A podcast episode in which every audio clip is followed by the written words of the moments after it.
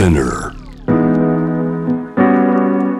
グローバーがお送りしております。J-Wave Jam the Planet さあここからは日替わりのニュースエキスパートの方をお迎えして世界のニュースを届けていただきましょう。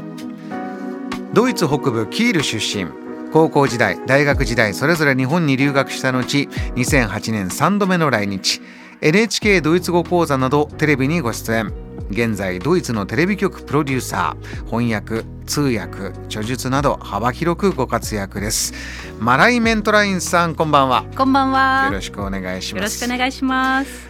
では早速一つ目14の州の大臣が教育サミットをサボる理由マライさん何があったんですかこれははい。今週14日なんですけど、あの連邦教育研究所大臣ベティーナ・シュタルク・ワイツィンガーっていう方がいるんですけれども、ええー教育サミットを開催したんです。だけどこ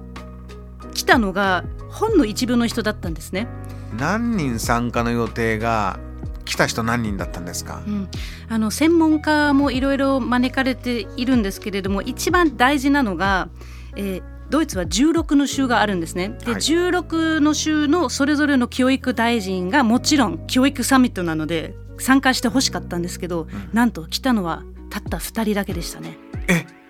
16分の2ってことは14州は大臣教育サミット来てないです。来てないこれヘッドラインサボるってなってますけどもはい、うんそうさまあサボるっていうのはその教育学校ということでサボるっていうことなんですけど。なるほどなるほど、はいただ来なかった意思を持って来なかった昨日来なかったんですよ。ではあこう理由がそんなにね良くないんですよね。あの結構メディアで批判されています。はいで何があったかっていうとあの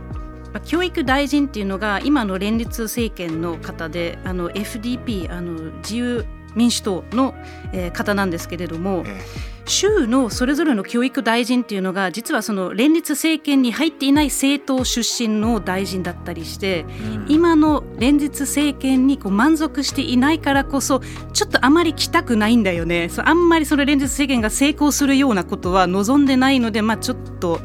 行かないでおこうかなっていうことがあったらしいですね。少しこう政局的な、そうですえーね、意味でボイコットしてしまったんではないかと。そう結局今回の教育サミットっていうのは割と急遽に開催が決まっていてこう事前の準備がなくてそのすり合わせとかいろいろあると思うんですけどええそれが全く行われていなかったっていうのもあってじゃあそういうようなそのいきなり呼び出されるような感じだったら行きませんわっていううんのがあったんですけどただあの今のドイツの教育は結構いろんな問題があって。はいえー解決しないといけない課題がたくさんあるのにそのせっかくの教育サミットがあるのであれば、まあ、ぜひ参加してほしかったよねっていうのが、まあ、メディアの中のこう意見なんですね。あそれで批判が集まってるんですね。それで批判が集まってるんですね。そうしますとこう、まあ、マライさんももちろん、えードイツのこのね教育の問題はいろいろお考えになってるんでしょうがまずはここなんだここ話し合ってほしいよねとマライさんお感じになるところどういうところなんですか、はい、あの教育基準ですねあの実はドイツって、まあ、先ほど言ったようにその16の州があるんですけど州のそれぞれの教育内容が全く違うんですよ。バラバラなんですよ。えどうして？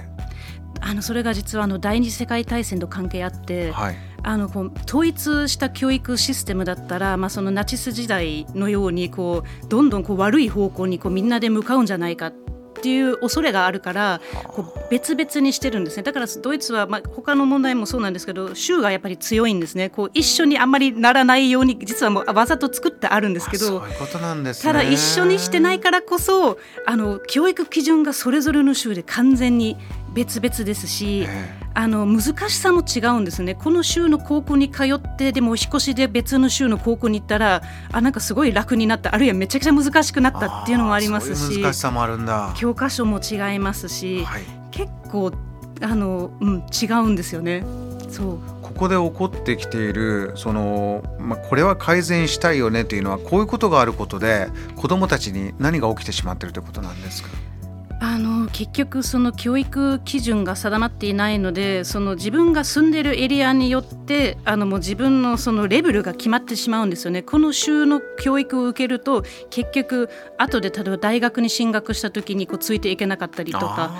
あっていうのがあるんですね。教育格差みたいなものが生じてますね。生じてしまってる。はい、もちろんそのお金、その教育にそれぞれの州が使っているお金でこう差が出てるんですけれどもでもそれだけではないです。やはりこう話し合ってないからこそ起きてる問題もあるので本当はそこらの教育サミットでこう少しずつね近づけてほしかったんですね。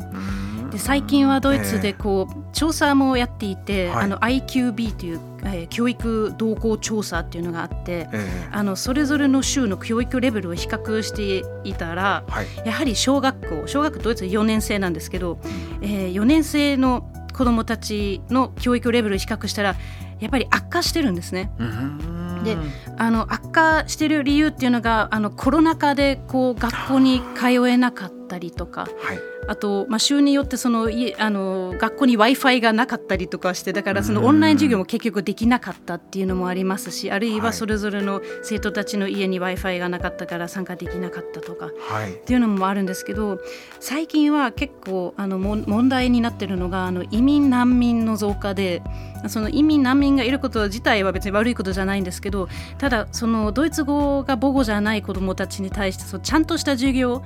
行えるのかそこが問題で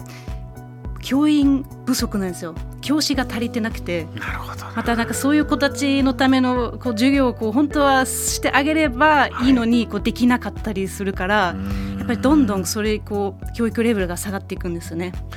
あの現実とね理想ってどうしてもねこう距離が空いてしまうものですけれどもこう理想に向かって進んでいこうとこれをまあ呼びかけた、まあ、政府側としては何か、えーこういう策をやろうとか具体的なテーマというのは出てきてるんでしょうか？はい、あの実はこう研究で分かったことなんですけれども他の国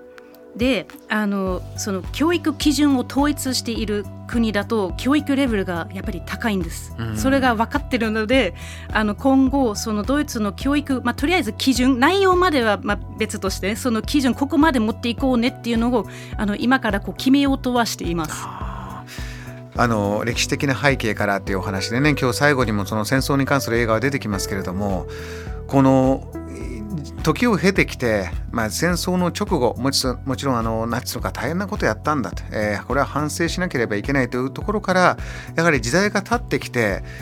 次に向けてというドイツもそういった動きが出てきてるんでしょうか。うん、でも結局その一回決めてしまったこの州の制度はじゃあ変えるべきか変えないべきなのかはうん決めないといけないんですよね。で難しいですね。うんあのなんかその州を別々にしてし,、まあ、ししまったのがもしかしたら悪いことでもないかもしれないですねなる。ほどただまあ今回みたいな問題もやっぱり出てきますしコロナ禍の中でもルールが週によって全然違ってたりとかしてたのでうんどうしやっぱりそろそろ卒業すべきですかね？Jam, the planet.